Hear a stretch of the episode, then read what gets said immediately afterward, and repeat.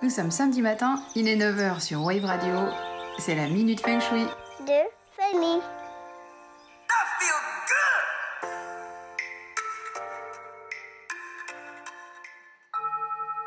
La semaine dernière, nous avons vu la configuration idéale pour la position du mobilier dans l'espace bureau.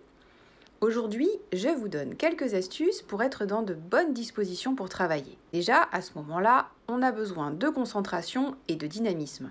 Il faut que notre esprit soit créatif et alerte, et donc qu'il évite de se disperser. C'est pourquoi le bureau doit être plutôt un espace épuré que surchargé, notamment en éléments perturbateurs. Donc à moins que ce soit votre travail, mieux vaut écarter par exemple tout ce qui est trop ludique ou trop distrayant, comme des photos de vos amis en soirée ou en vacances, ou encore tout fauteuil trop confortable qui à chaque baisse de régime vous fait un sérieux appel du pied. Ensuite, vous pouvez adapter votre environnement à votre activité. Les formes et les matériaux des objets ou du mobilier en présence va influencer votre manière de travailler. Les formes carrées ou rectangulaires, par exemple, favorisent l'apprentissage et vont bien avec la rigueur scientifique. Pour les professions artistiques comme écrivain, dessinateur, peintre, un mobilier ou des luminaires au profil assez sinueux rejoignent assez bien la symbolique du mouvement d'une plume ou d'un pinceau. Le matériau métal, quant à lui, favorise la concentration, tout comme les objets aux lignes sculptées, tandis que le bois encourage la créativité.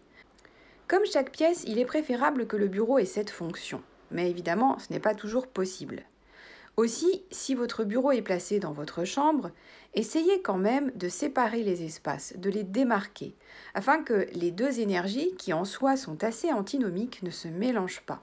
Cachez le lit par un paravent ou un rideau quand vous travaillez, ou replacez-le en position canapé si c'est un clic-clac. Et cachez le bureau le soir en ne l'éclairant pas, par exemple, ou en ne laissant pas des dossiers apparents dessus ou un ordinateur allumé. Parce que vous coucher et vous réveiller le nez au travail ne favorisera pas un bon sommeil et au contraire peut générer des tensions. Quand on partage un espace, dans un open space par exemple, il vaut mieux quand même éviter de se faire face et opter plutôt pour être en décalé l'un par rapport à l'autre. Petite astuce, si la personne que vous avez en face vous ennuie toute la journée à vous balancer des piques, placez un petit cactus vers lui pour un juste retour de bâton.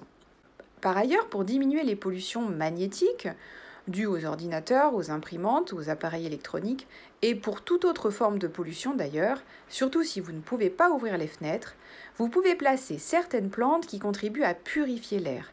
La NASA, qui en a dressé une liste, préconise notamment la fougère de Boston, l'aloe vera ou encore le ficus robusta, le palmier nain aussi.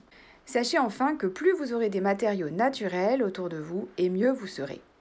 La semaine prochaine, j'aborde la thématique des couleurs en Feng Shui. Salut et bon week-end! La Minute Feng Shui de Femmy. Retrouvez-moi tous les samedis matins à 9h sur Wave Radio. Podcast en ligne sur waveradio.fm.